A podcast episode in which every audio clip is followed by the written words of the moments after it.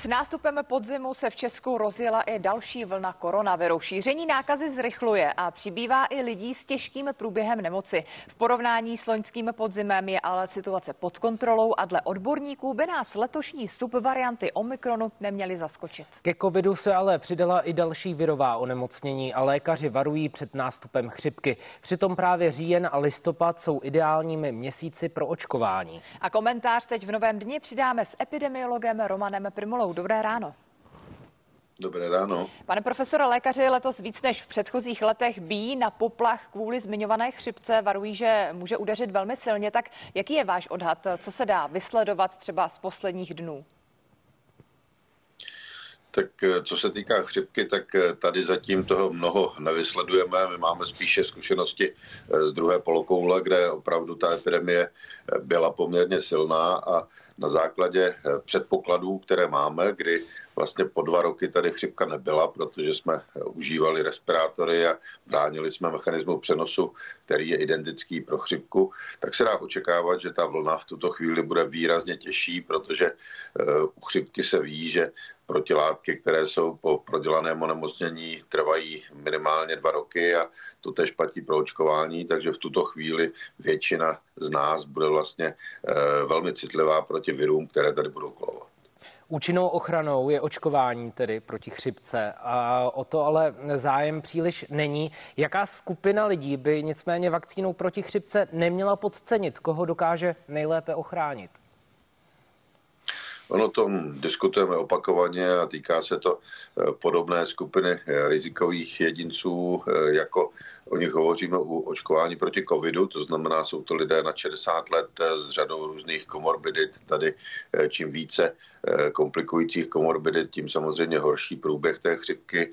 Je to otázka jak respiračních onemocnění, eh, chronických respiračních onemocnění, samozřejmě otázka kardiovaskulárních onemocnění, eh, diabetu a celé řady dalších, které u těch průběhů chřipky se mohou nějakým způsobem zapsat. A ta chřipka nepochybně není také úplně jednoduchým onemocněním, není to klasická viróza, o které hovoříme a ročně u nás zemře kolem 1500 eh, případů na chřipku, takže ani chřipku není možné podceňovat.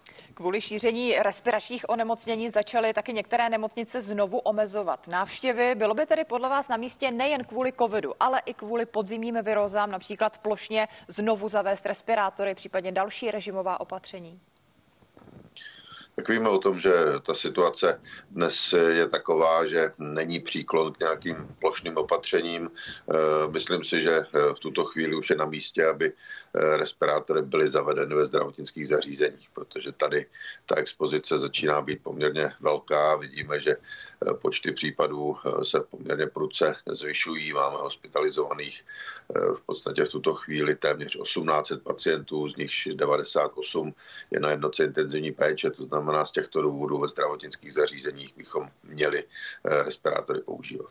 A co situace ve školách? Měla by se mezi žáky a studenty zavést nějaká opatření, roušky, respirátory, rozdělené třídy, testování? Tady je třeba říci, že musíme eh, k tomu přistupovat s ohledem na eh, konkrétní variantu viru, která se tady vyskytuje. Eh, zatímco u varianty eh, původní wuhanské nebo u varianty delta ta eh, rouška nebo respirátor měly poměrně velký význam, tak u varianty Omikron to je trochu horší v tom, že Omikron se šíří nesmírně rychle. A pokud budeme s tou rouškou jakým způsobem manipulovat, tak samozřejmě v době, kdy nemáme nasazenou, tak riskujeme, že se nakazíme během pár sekund a v těch školách u žáků prakticky nelze zabezpečit, aby k tomu nedošlo. Proto eh, tady toto opatření není tak smysluplné, jako, mu, jako tomu bylo v těch předchozích variantách. Výrazně méně se taky začalo testovat, tím pádem nemáme úplně přesný odhad, kolik lidí skutečně může teď s covidem být nakaženo, ale eh, váš tedy pohled epidemiologa, jaké může být to konkrétní číslo vzhledem k tomu, jak rychle se Omikron šíří? tak my tady máme eh, k dispozici data, která ukazují alespoň nějaký eh, časový vývoj té epidemie. Vidíme, že dochází k nárůstu, to oddiskutovatelné, ale spíše jsou signifikantní ta čísla, která hovoří o hospitalizacích, případně úmrtích a tady vidíme za předchozí den, že zemřelo 12 lidí, což je už číslo zase, které ukazuje, že to onemocnění tady nepochybně je. Ten počet reálně nakazených populaci je těžko odhadovatelný, je to jakýsi vrcholek ledovce, který vidíme v tuto chvíli a nepochybně ta čísla budou narůstat teď, jak se postupně ta epidemie dostává zase do jakési exponenciální fáze. Omar Šedý, biolog, se nechal slyšet, že je aktuálně 120 tisíc nakažených covidem v Česku, tak myslíte si, že, myslíte si, že to číslo je pravdivé nebo může být i vyšší? To je otázka, eh, pokud eh, vezmeme eh, toto číslo a zřejmě tak to bylo vyřčeno, že to jsou lidé, kteří momentálně pozitivní výsledky mají, to znamená, jsou jakýsi přenašeči viru, není to otázka vlastně denního přírůstku, tak tam to číslo samozřejmě může být velmi reálné, protože my máme v současné době přesná data o tom, jaká je inkubační doba této varianty, jak dlouho ten člověk virus šíří a když to mezi sebou znásobíme, tak se můžeme dostat skutečně na takovéto číslo. Já už jsem tady zmiňovala to testování. Ministerstvo zdravotnictví zatím nepočítá s možností testů na koronavirus bez žádanky zdarma. Náměstek ministra zdravotnictví Josef Pavlovic pak doporučil používat antigenní samotesty. Ale nakolik jsou spolehlivé? Dokážou opravdu detekovat právě i ty nové varianty koronaviru a nemělo by se tedy testování opět ve velkém rozjet? My tady vidíme u těch eh, jednotlivých testů, že eh, jsou eh, citlivé i na současné varianty, protože ten test je založen de facto na dvou genech, které tam jsou a pokud ty geny nezmutovaly, a to se tady nestalo, tak eh, ten test eh, je samozřejmě citlivý. Ukazuje se, že pokud máte kvalitní antigenní test, tak ty výsledky jsou do eh, značné míry srovnatelné s PCR testy a určitě pro ten prvotní záchyt to takto stačí a víme dobře, že už i antigenní test, pokud je proveden školeným pracovníkem, tak se považuje za signifikantní průkaz toho, že můžeme být nemocní.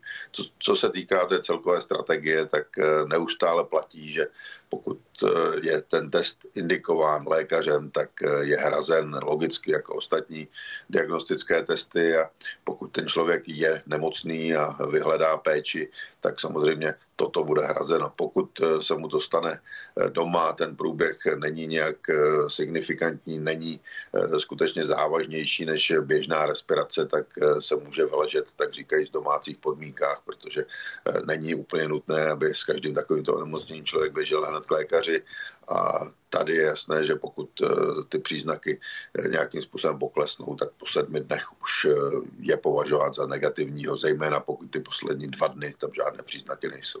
Šíření koronaviru nahrává chladné zimní počasí. Může se podle vás tedy situace s nástupem mrazivých teplot ještě zhoršit?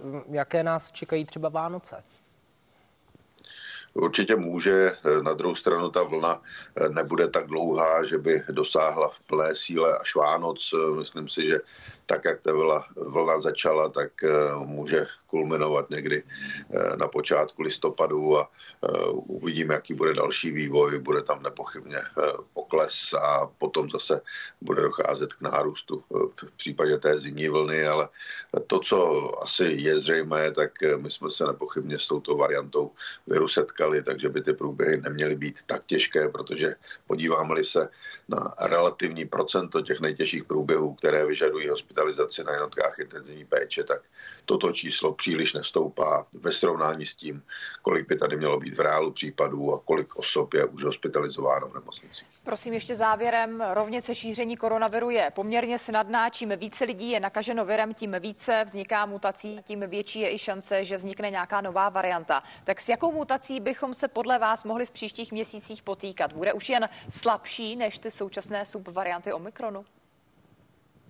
Tak eh, mutace nepochybně může vzniknout kdykoliv, eh, může být výrazně závažnější než varianta, která tady je. Na druhou stranu eh, ten virus se vyvíjí evolučním způsobem a on dosáhl určitého optima v tuto chvíli. To znamená, je to varianta, která neusmrtí jeho hostitele v dominantním počtu případů a naopak je to varianta, která se velmi rychle šíří a překonává naši imunitu. To znamená, tady vlastně virus eh, se šíří maximálně po celém světě a eh, to je to, k čemu on směřuje. To znamená, ten vývoj tady dosáhl tohoto bodu a další mutace logicky vznikat budou. Už tady máme varianty Omikronu, které jdou vlastně nad rámec té varianty 5, o které jsme hovořili, ale já zatím neočekávám, že by se tady měla objevit nějaká dramaticky odlišná mutace s klinicky závažnějším průběhem.